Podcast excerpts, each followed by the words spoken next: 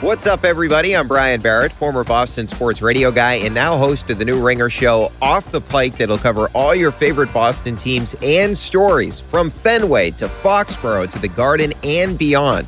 We're reacting to all the biggest games and moments with episodes at least three times a week featuring myself and some of your favorite guests at The Ringer and in the city. Plus, if the Celtics or the Patriots make a surprise trade, if the Red Sox go on a run, or if any news breaks, we'll drop instant reaction episodes too, so you're always up to date with the latest chatter.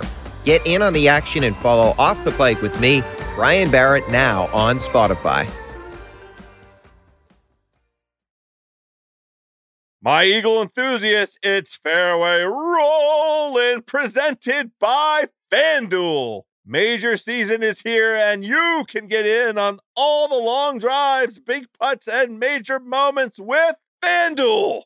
Check out live PGA Tour bets like longest drive, round leaders, matchups, birdie or better, and more. Plus, track every shot in the app and watch select par three holes while you place your bets. Download the app today and bet with FanDuel, the official betting operator of the PGA Tour. Ringer is committed to responsible gaming. Please visit rg-help.com to learn more about the resources and helplines available and listen to the end of the episode for additional details. You must be 21 years old or older and present in select states. If you have a gambling problem, call 1 800 Gambler or visit rg help.com. This episode is brought to you by Evernorth Health Services. Costs shouldn't get in the way of life changing care, and Evernorth is doing everything in their power to make that possible. Behavioral health solutions that also keep your projections at their best. It's possible. Pharmacy benefits that'll benefit your bottom line it's possible. Complex specialty care that cares about your ROI, it's possible because they're already doing it, all while saving businesses billions.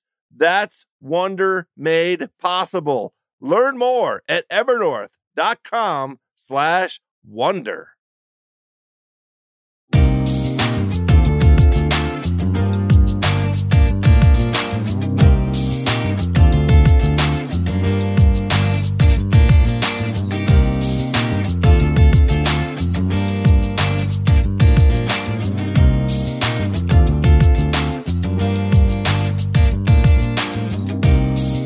Hello, friends, and welcome to this golf podcast. Unlike any other. Oh, yes, my friends, we are together. This is the final preview of the 2023 U.S. Open Championship here on Fairway Rolling,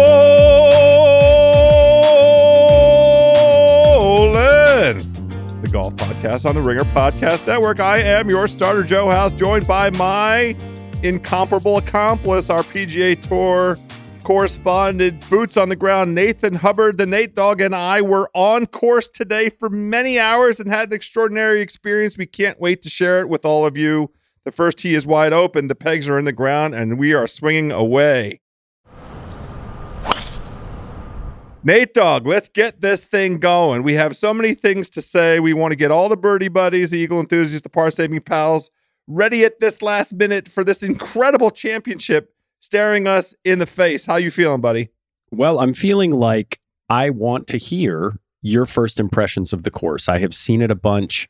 It looked about the same today, but a lot of grandstands around it. But you had immediate reactions as soon as your feet touched that grass. Yeah, so multiple reactions, multiple immediate reactions. Uh, and we've had the great good fortune of many of our friends in this golf media business sharing with us their perspectives. We've had the fried egg drone videos. We've had folks explaining, you know, the, the, the texture of grass and everything. You really can't get uh, and this is not, you know, uh, an absolutely whammy of an observation, but you really can't um, take in the scale, take in the scope, take in the the the variety of elevation and the way the breeze is going to blow until you're on site. And Nate Dog, uh, I want all the birdie buddies to to understand how appreciative I am of the experience that you delivered to me today, because we had a game plan about taking in the course and and seeing some sights and making sure that we saw some last minute preparation from some folks. And you looked at the schedule and you observed one guy that's that's a strong Eagle enthusiast and a fan of ours, and and the the, the well, really, I should say we're fans of his. Joel Dahmen uh, had a tee time a little after eleven o'clock this morning.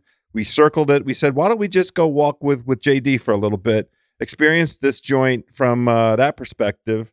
We arrived really at the very perfect time. He had hit his tee shot on one.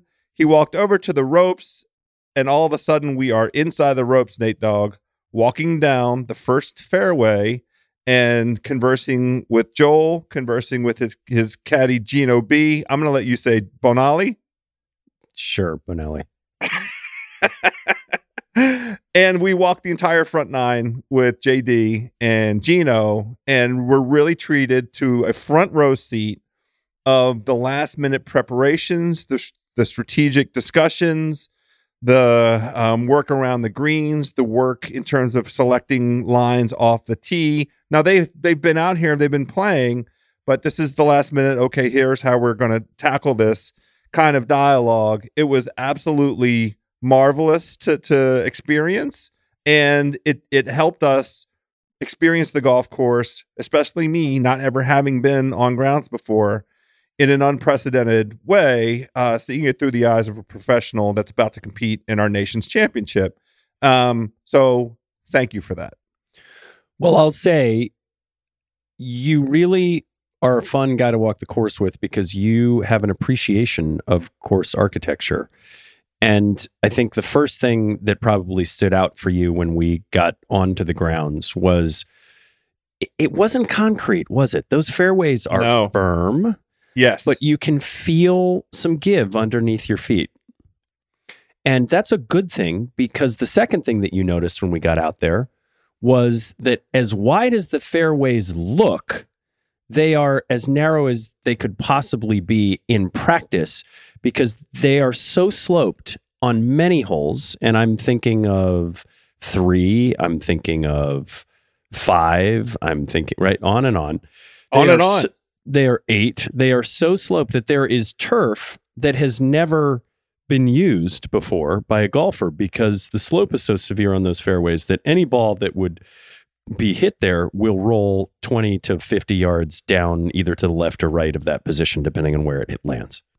And one of the remarkable things as we walked inside the ropes was observing where the USGA had put down protective netting because they anticipated, you know, the, the, the way the guys are going to play these holes with this enormous shape, this this slope to them. Um, a lot of balls will end up in these particular areas, so they, they don't want guys. Funnel.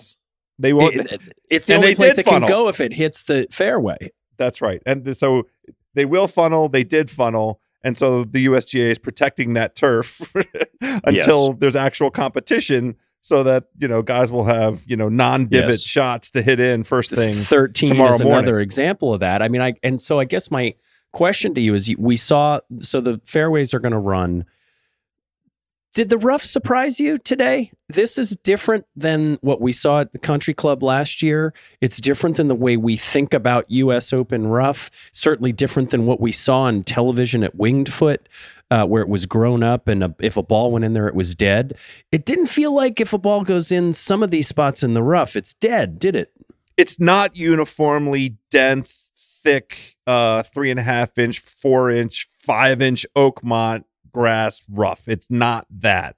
It's that California grass. It's not Kikuyu, which is the the type of grass that you know prevails in some of these um, Los Angeles courses, most prominently over there at Riviera, mm-hmm. it's a different uh, brand of grass. I think it's a Bermuda, it is um, a Bermuda. hybrid. Yeah. Yes. And the fairways are are, are Bermuda um, as well. Um, but yeah, it looked like you there isn't a, a you. It, it's going to be a little bit of, of luck. You know, you yeah. could get a bad lie in in this rough, but you also have manageable lies, and a lot of the experience we had walking around was um, guys putting balls down into the rough at various depths in the rough and then chipping up, you know, Yes. for for for uh, potential par saving kind of practice and chipping to where pins might be on these greens. Um, but one of the things for sure, Nate Dog, I want to try and convey.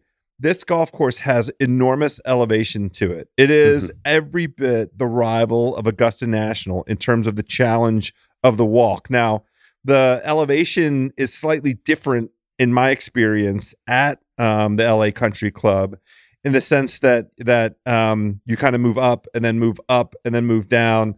At Augusta, they're they're giant ski slope kind of um, Right. terrain. You're in a bowl Um, in Augusta. Yes, exactly right. And walking the, the the circle of the bowl. That's exactly right. Great way of putting it. This thing has loops to it, and it you move up, you move down, you move up, up, up, you move down, you move over, big swoop down. So um, Lionel Richie's house. Yeah, all of it. I took a picture of the garden. I wish he, he'd come out and sung all night long to us, Nate. well, it, I think all night long is a good is a good transition to one of the challenges of this course is that they may be playing all night long because of how tightly packed some of these tee boxes are next to greens and we should say the rough uh, around the fairways is manageable around the greens you know it looks like grimace from McDonald's fur or something. Like there you're not there's some parts where you are dead around the Dead, dead. Absolutely and, and we saw them negotiating some of those spots but but let's just start on the pace of play thing. They're hoping to get these rounds in four and a half hours. I think we're going to be shocked if they get it in in less than 515 aren't we? These are going to be long ass rounds Yeah, I, there, there's no avoiding it. Part of the charm of the golf course for the members that belong to it in regular life is the wonderful proximity, the design concept, the intuition of greens to tee box, greens to tee box. Well, that proximity um, presents a challenge when you're you're competing a championship of this caliber and this ilk, Nate Dog. And there i are mean the first tee is literally on the balcony of the clubhouse basically you will be Well, able to throw a gin and tonic at the guys teeing off if you are a member of this club Well, that that's typical. That's the regular. But once you start moving around, there are a Yeah. lot of places where the green and the tee box are close, and if they play the to the very back of the tee box, then you're going to have to wait for guys to putt out because you're not going to be and able seven to. an example of that right Absolutely right. Five and- and, eight Yes. or five and Yes. s- yeah yeah five and seven as well it's just yeah yeah, eight, eight, and five, or, or the tee boxes of eight and five basically occupy the same um, area, and and and, and and and uh, seven green is immediately adjacent to it. So that's right. You know, Four, 14 t 13 green are, are the same thing. I mean it, it's it's one of the lovely parts of the course as you say is the way that it's packed in but it, it's gonna keep guys a lot slower than we think. But w- it, it does appear that the usga has thought about this and we think that uh, the some of the ways in which they're going to set up the course, including pins and including uh, where they put the tees, could be impacted by the fact that they got 150 plus guys they got to get through this field over the first two days. It, I, the, the instincts that we have and the buzz around the course house is that the first two days are going to play a little bit easier, and that maybe they're going to crank up the difficulty level once they get through a cut on the weekend. Is that what you felt too? it's the only way to get 156 guys around this golf course in, in in two days. I mean, if we don't want to be playing on Saturday morning to complete the second round, then No, we then don't. there's then we're gonna have to have you Yeah. know tees in in positions where the guys can get off and pins on these greens that let guys get through the greens. this golf course is east of Reno, Nevada. So we are very far east in the time zone. We do not have tons of daylight where, you know, unlike the East Coast where it just goes and goes and goes and goes. I mean, the last guys to tee off on this golf course tee off at 2:27 p.m. tomorrow. I- you know, I mean, if it's a 5-hour 15-minute round, it's going to be tight. Yeah, and what one of the things for sure as we try and and compare notes on our final picks and prognostications for who might have success here, it's going to definitely be a marathon. And it's not going to be a marathon like what we anticipated with the Masters where there was bad weather and we knew the weather was going to interfere and interrupt. This is going to be a marathon of guys who can keep their focus over five and a half, five hours and 45 minutes um, you know, with with the challenge and and be able to bounce to to accept the bounce of the golf ball uh and and and you know whatever result is obtained because you're going to get some unfair and unlucky you know bounces. The ball's not going to behave you know linearly at this golf course. It's not it's it's two giant canyons and and it wants to roll for sure. And and we saw that with joel. Uh he took he he, he was in the rough on the right on f- four five. Four is the par three. He was on the rough in the rough on the right on five, and he took he made two completely different plays. One was with a eight iron that he popped way up in the air, uh, uh, approaching the green. The second was with a punch seven that he ran way up the left side, almost a British Open type shot where he just played it and ran it along the ground and used a huge, massive slope to bring the ball back. There's going to be a lot of pieces of the puzzle to put together. What we saw today as these players went through was guys who were having to think in ways that they haven't before. I mean, we we saw Tommy Fleetwood coming off the back of getting into a playoff and darn near winning the Canadian Open, spend 35 minutes on the sixth hole we we were super lucky. He came up to our group, he and his caddy, and you know he he was experimenting. He had a putter and a wedge or two wedges in his hand, and he was experimenting to different pin positions and different lies and around um, the the six, seven, eight, um, you know, juncture of holes.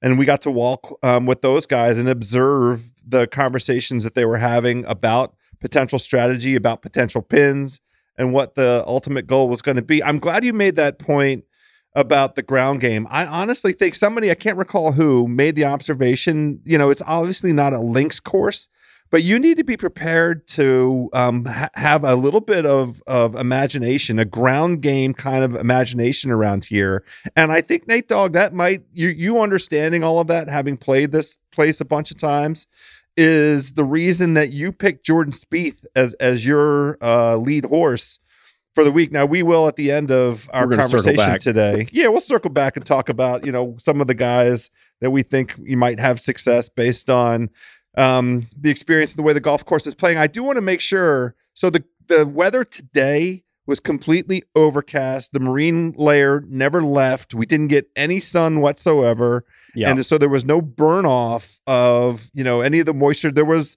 to me, as an East Coast guy walking on Bermuda, there was a, it wasn't wet by any stretch of the imagination, but it was not that super hard, dried out, firm and fast.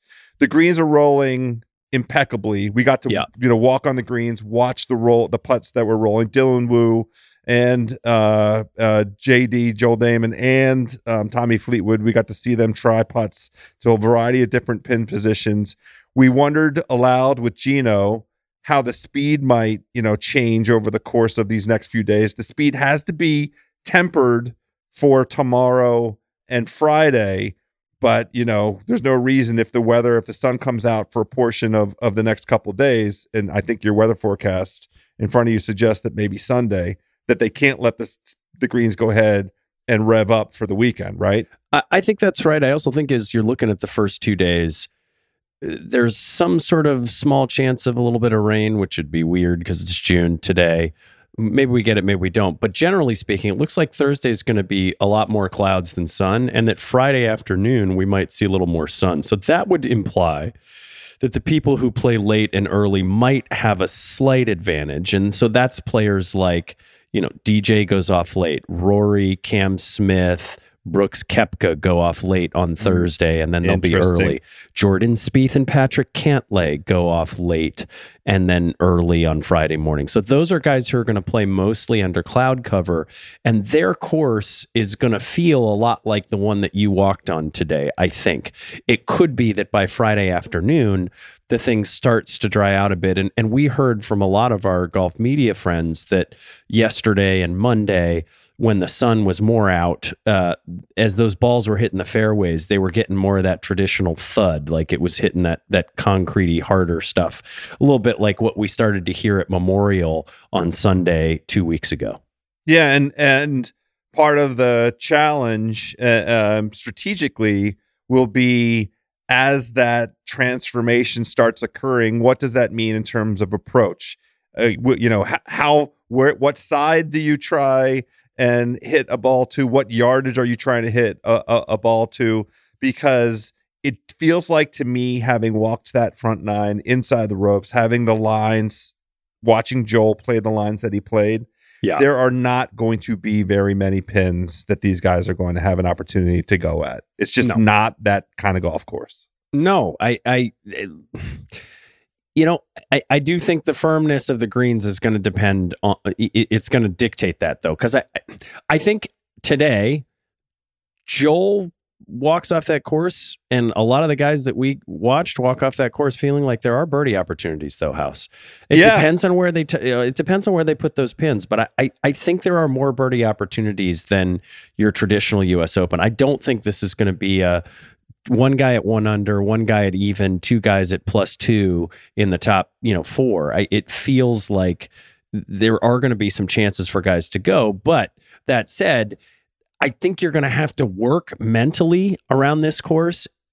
And that always sounds so like it's kind of a douchey thing to say about a golf course. you know what I mean? It's like, what the fuck are you talking about? But really, uh, Joel, who doesn't think much, as we know, I mean, he that's he- not nice he's a grip it and rip it kind of. I mean, that's not true. He he's very cerebral in his own way, but uh, he walked off that sixth green, which again for the birdie buddies is very short par four, where players are going to be forced to make a choice. They can go at the green, they can absolutely get there, but it is death all around that green, and there's a big saddle in the middle of six green that makes the the chipping if you miss the green very very difficult depending on pin placements. And so you will see some guys lay up to the left which will be uh, 40 to 60 yards left of where they normally would would shoot.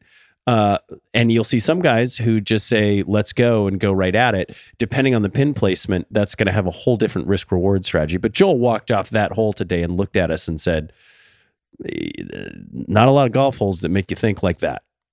And you know i don't think it's it's, it's a hot take. Um, i've been lucky enough to have played riviera a couple times riviera 10 especially comes to mind as as you know a revered short par 4 this this short par 4 number 6 at la country club might might grab the mantle as the most you know sort of uh climactic short par 4 i mean i know it's on the front side. We had the short par 4 the drivable par 4 at um, Oak Hill, the 14th hole, but that didn't end up producing like a ton of uh, uh, of drama. Guys were able to navigate that, right? Yeah, yeah. There, the, it, it's a little bit more analogous to something that you see at Quail Hollow, or maybe even in the match play at Austin, or or that hole that we're going to see next week in uh, which is I think I believe is Six- the six, 16 six- at, at yeah. TPC uh, River Highlands, right? 15, 15.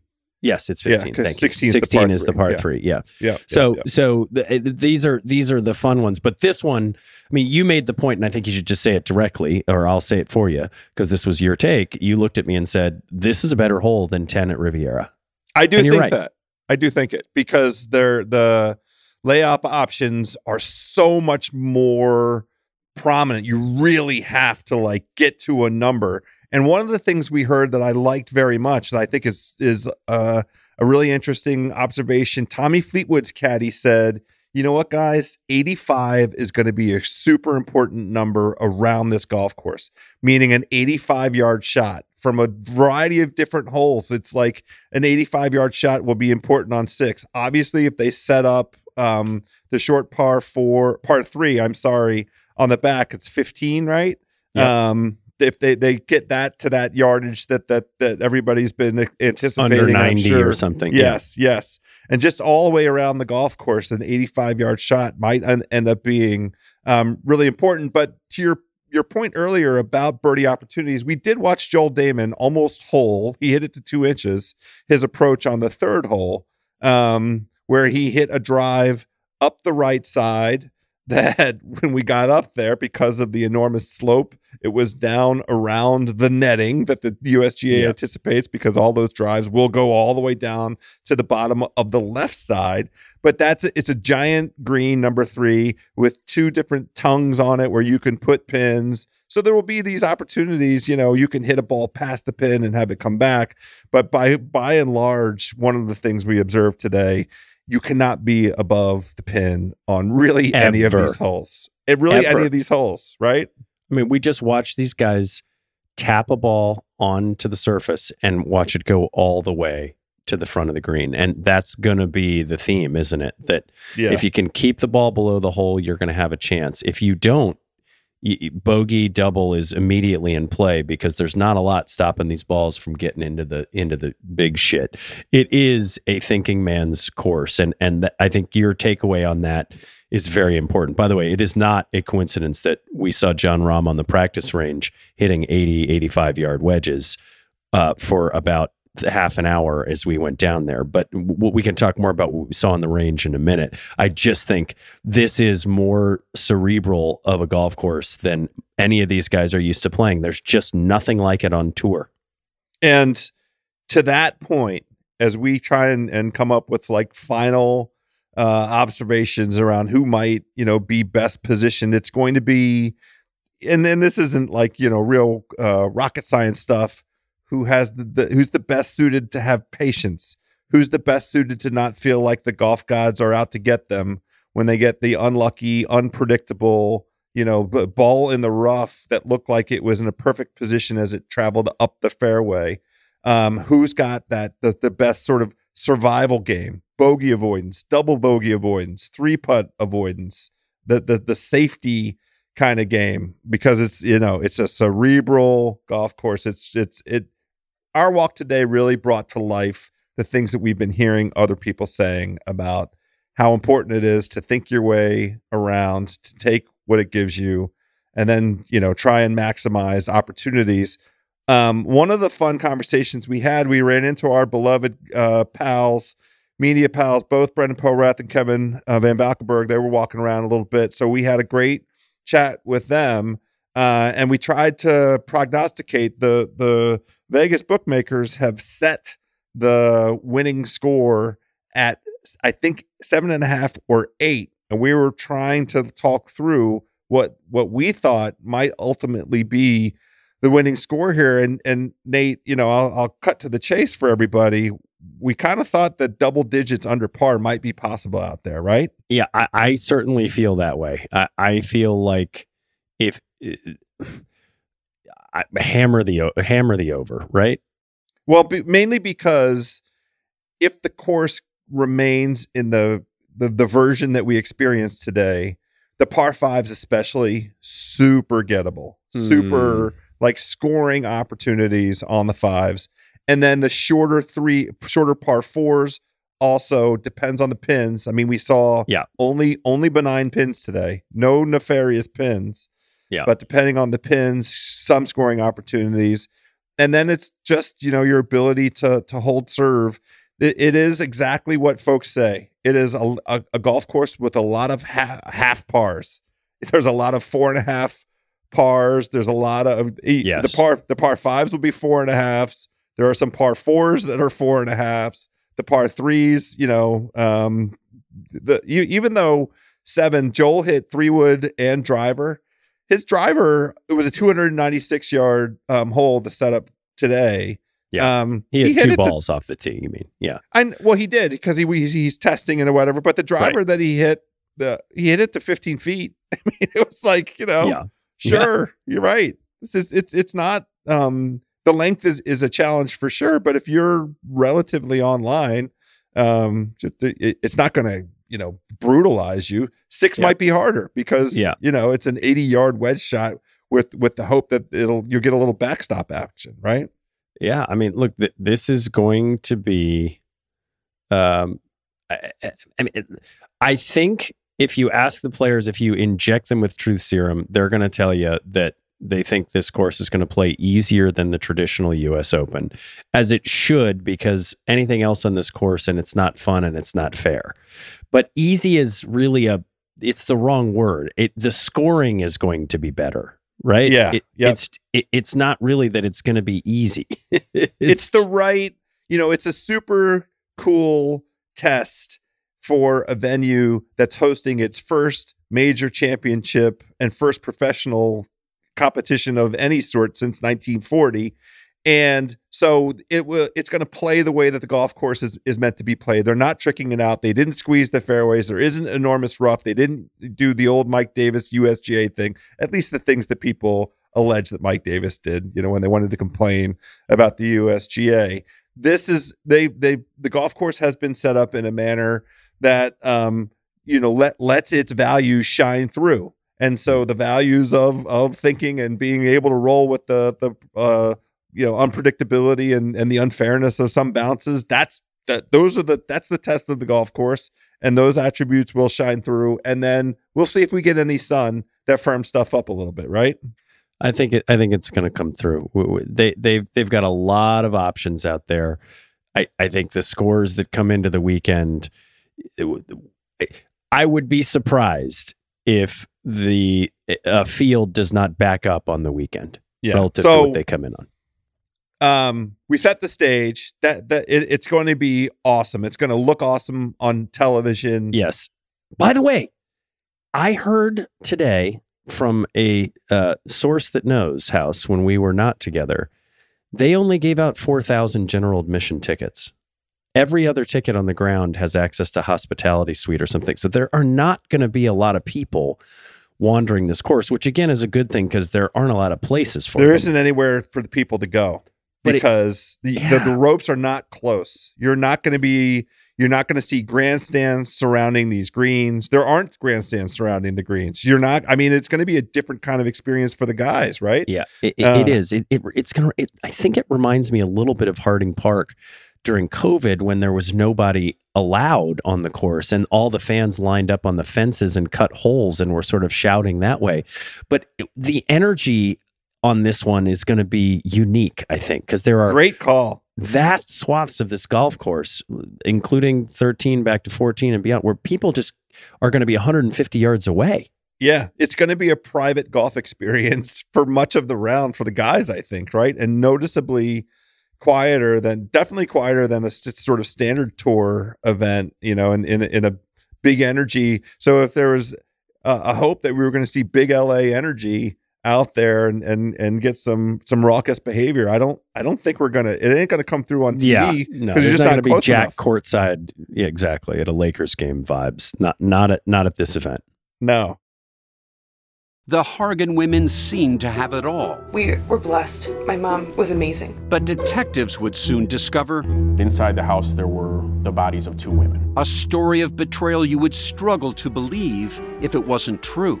I am just praying to God. This is a sick joke. From 48 Hours, this is Blood is Thicker The Hargan Family Killings. Listen to Blood is Thicker The Hargan Family Killings starting May 8th, wherever you get your podcasts. Um, I want to make sure because this news is just barely 24 hours old that we touch on uh, the news of, of Jay Monahan having uh, a medical issue and, you know, pulling himself and and and, and I think that you know uh, the tour put the press release out. Um, he's going to be out of public view for a little while while he recovers. We had the opportunity to chat with some folks about you know what we think um, is going on. But Nate, you know what, what, was your reaction? You heard the news, and we, we, we had a chance to talk about it. What's your reaction?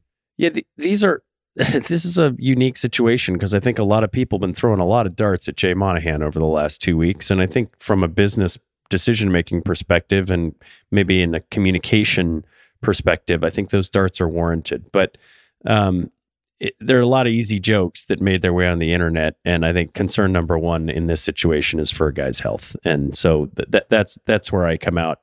Um, there's a lot of th- you know, just a lot. I mean, look, we saw we saw three guys dressed in in uh, traditional Middle Eastern garb out on the course today, yeah. uh, heckling players. I mean, there's going to be some some stuff that creeps in here because of because you know, as we said, a lot of this dialogue about the LIV PGA Tour stuff has merged into popular culture, yeah, and and our parents and people who are not golf fans are now getting fed a bunch of information and it's become a big drama and a soap opera. And jay getting you know whatever happened uh, to, to him from a medical perspective is part of that drama.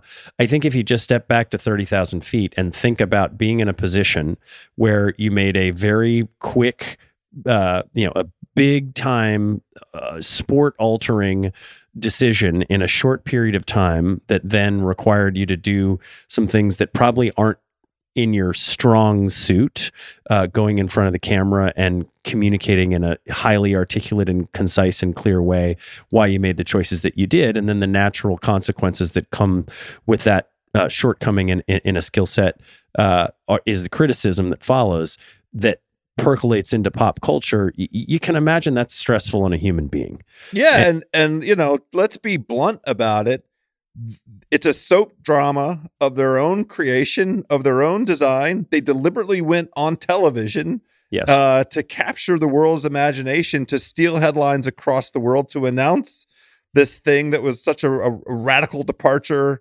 Radical isn't even the, the the the tip of the iceberg in terms of the 180, and went from you know this this very clearly does you know intended theater uh and and and had the obvious desire to grab all of these headlines we will in another you know forum continue to ask why what Yes. possible reason could there be Yes. to do it in that manner at that time but that's not the purpose of this pod no, but but we do. Well, go ahead. yeah, no, uh, and then you know suffered the consequences of catching his most important constituency by surprise. Again, still don't have a good explanation for why, but it's a basically a nervous breakdown kind of thing. Very understandable when the level of stress and the lack of sleep, and you know trying to engage in the high uh, high wire act decision making that they clearly had to engage in from Tuesday, from being on television,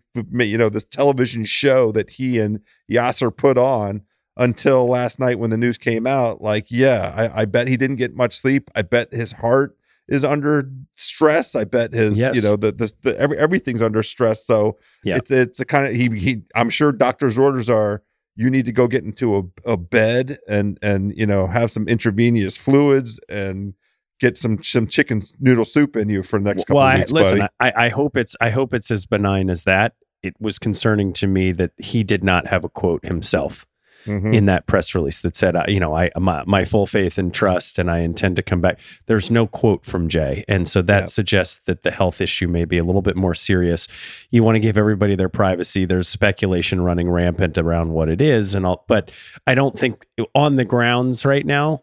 There are two things that are clear. One is nobody thinks this is a uh, n- nobody, no serious person thinks this is a uh, you know uh, a, a Saudi plot to uh, get rid of the commissioner. So let's put that sort of silliness to bed. Although you know the, the crazier things have happened, but that, n- no one who's close to the situation believes this is anything other than a serious health issue. And I think the the tension and frustration and I, I think it has to be said anger of the players is palpable on the grounds and not the guys that we were walking with today like we didn't No. really have a lot of talk about that but across these players in their press conferences in their side conversations you know i saw ricky brooks's caddy having a chat with some i mean like there is still palpable anger concern confusion and I think part of this week, as crazy as it is for these big guys, is who's going to be able to totally block it out.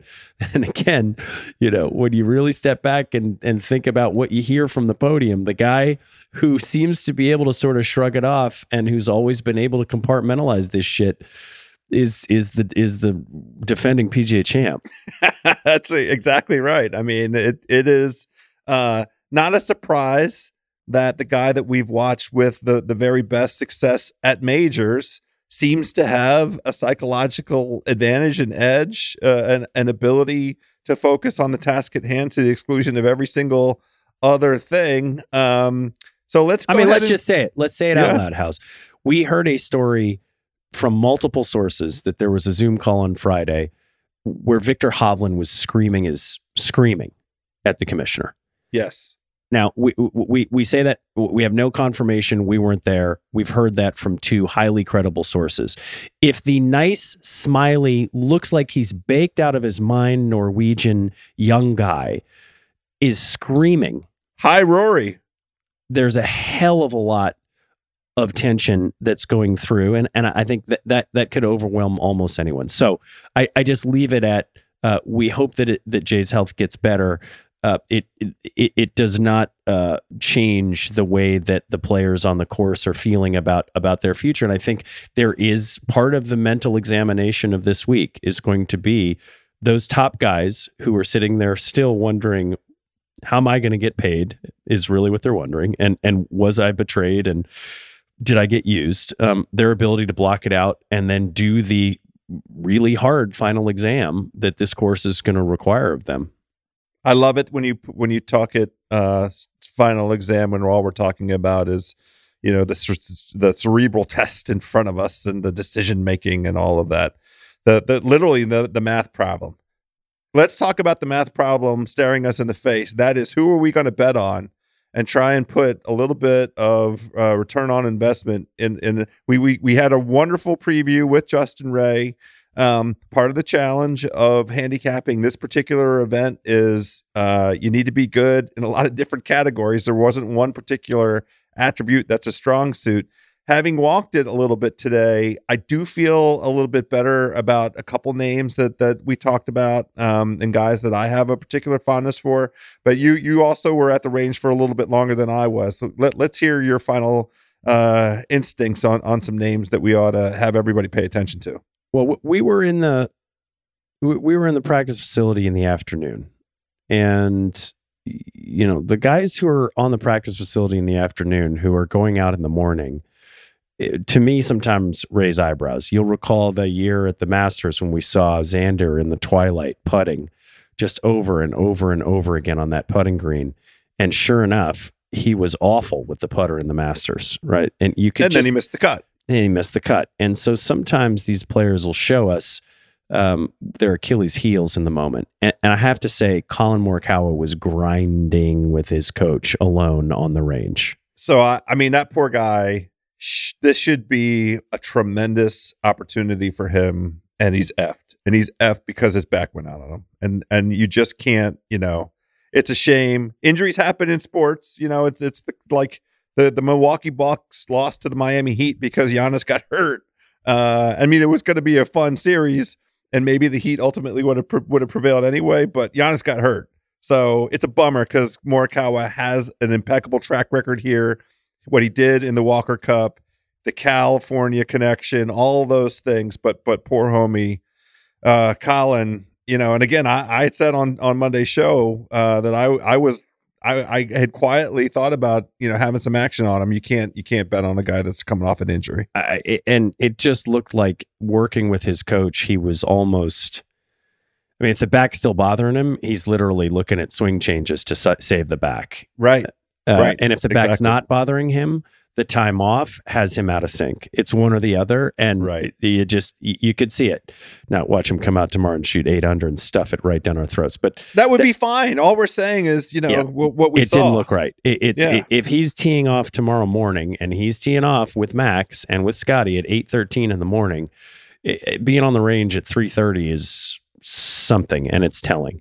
Yeah, Max was out there, but what he was doing was signing autographs. Very popular. I also saw somebody over all the way at the end by the hedge working very hard with his coach, Cameron McCormick, taking some swings and okay. stomping his feet. And it is Oh. the same guy that I picked when you put me on the spot.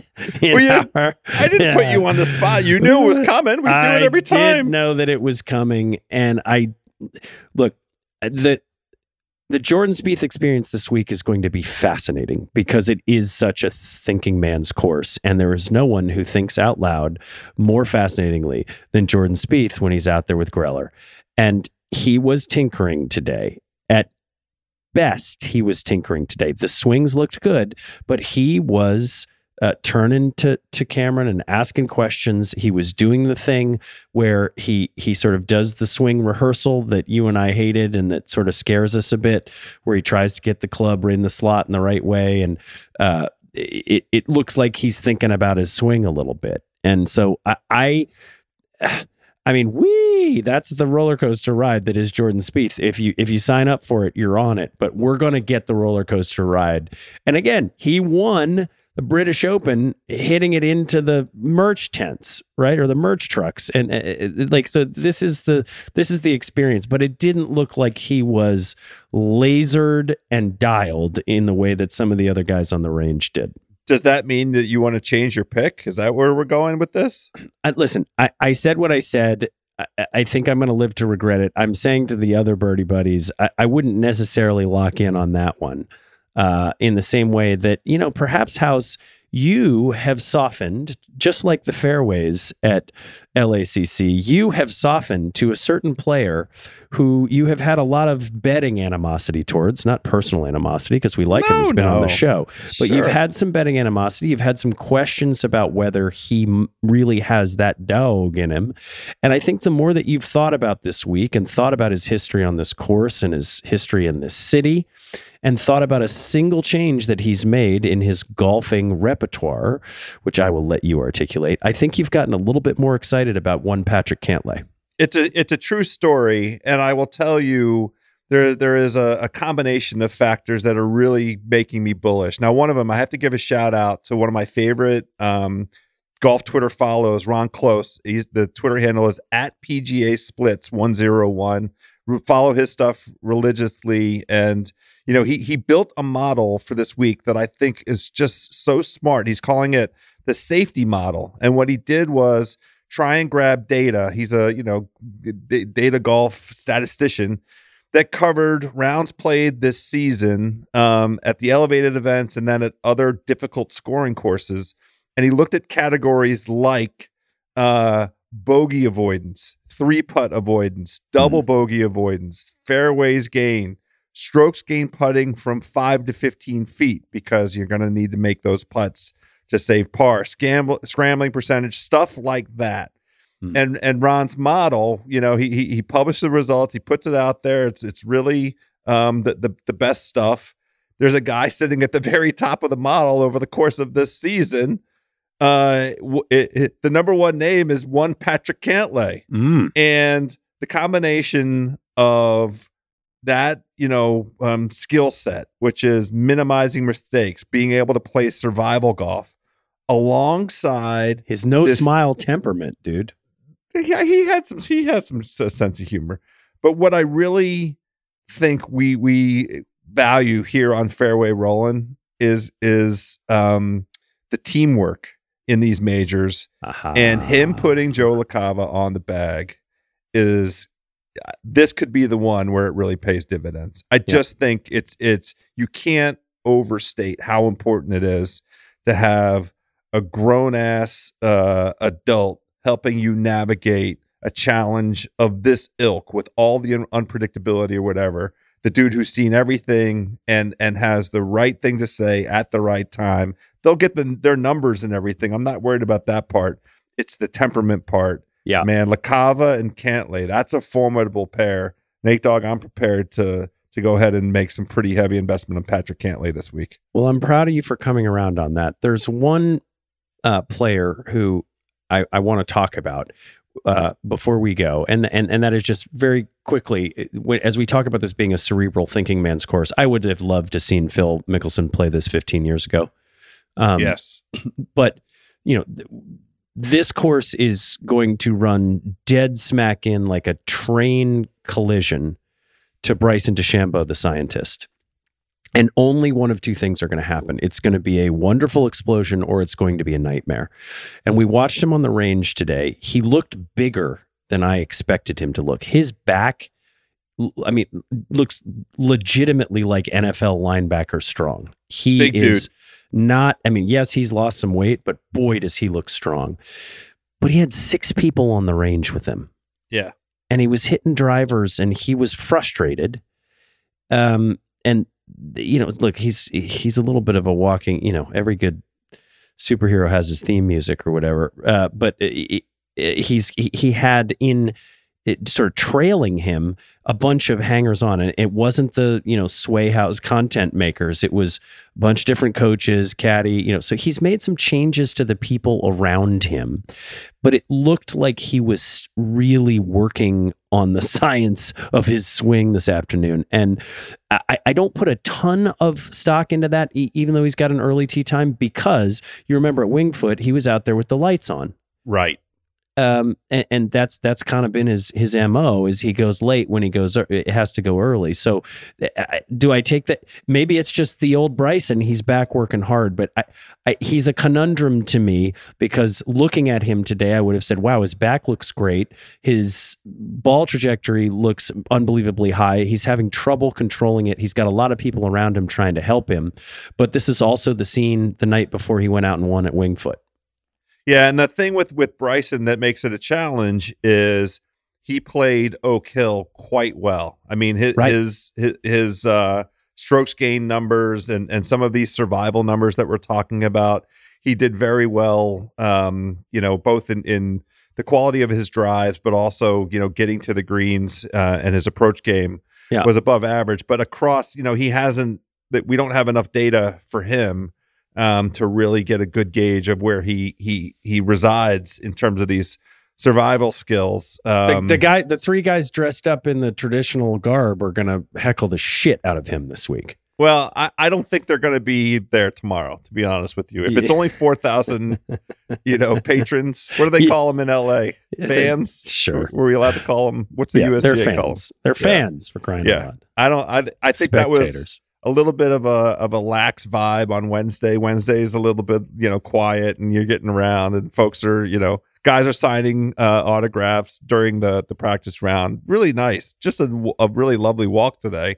Uh, I don't expect to see shenagan- shenanigans tomorrow. Well, we'll see. so. I, I do think that the crowd is going to be, uh, as we spoke about earlier in the week, is going to be in sort of the Brooksy mode with Bryson. That the, the, the CNN interview he gave did not go over well. okay. Well, uh, any any last thoughts? Any other guys you want to hit before we go? Uh, that's it. I mean, please come through for me. I, I, I do want to say Justin Ray picked Tyrrell Hatton, and I saw Tyrrell Hatton in shorts smiling a lot today. Tyrrell Hatton right behind Patrick Cantlay on this model that Ron Close put together. Patrick Cantlay's number one, Tyrrell Hatton's number two. So uh, you know, if if if you have any reason to to believe what Justin Ray says when he says it, go ahead and make a little investment. That that that's a a, a tried and true methodology me and the Nate Dog have, right? Yeah, and, and and the last point I'll I'll make is uh, we saw Max Homa We did. a lot more relaxed, a lot looser, He looked hug- happy. hugging more people. He looked happy, completely different than he happy looked. happy homie. Uh, completely different than he looked coming up 17 on Augusta on Wednesday this year. Which uh, again, we saw him Wednesday afternoon before both these majors. This was a different, an entire different uh, energy and aura around that man. I'm going to get me a little Homa. Let's end it on that note. There we go, my birdie buddies, my par saving pals, my eagle enthusiasts. Nate Dogg and I will be on the grounds tomorrow. If you're in Los Angeles, come by and you see us, come over and say hello. We would uh, love to, uh, you know, maybe maybe have a sip of a beer together. Um, and we are going on the Bill Simmons podcast to give a reaction to what we've observed uh, the first day of the U.S. Open tournament. That is tomorrow, and then Sunday night we will be on with the recap. I think we have a special guest joining us from the Ringer. I'll just leave it at that. But in the meantime, I hope that you're able to throw a peg in the ground. Uh, enjoy the beautiful long days wherever you are. Play a little golf, and if you're able to do that, please let's hit them straight out there.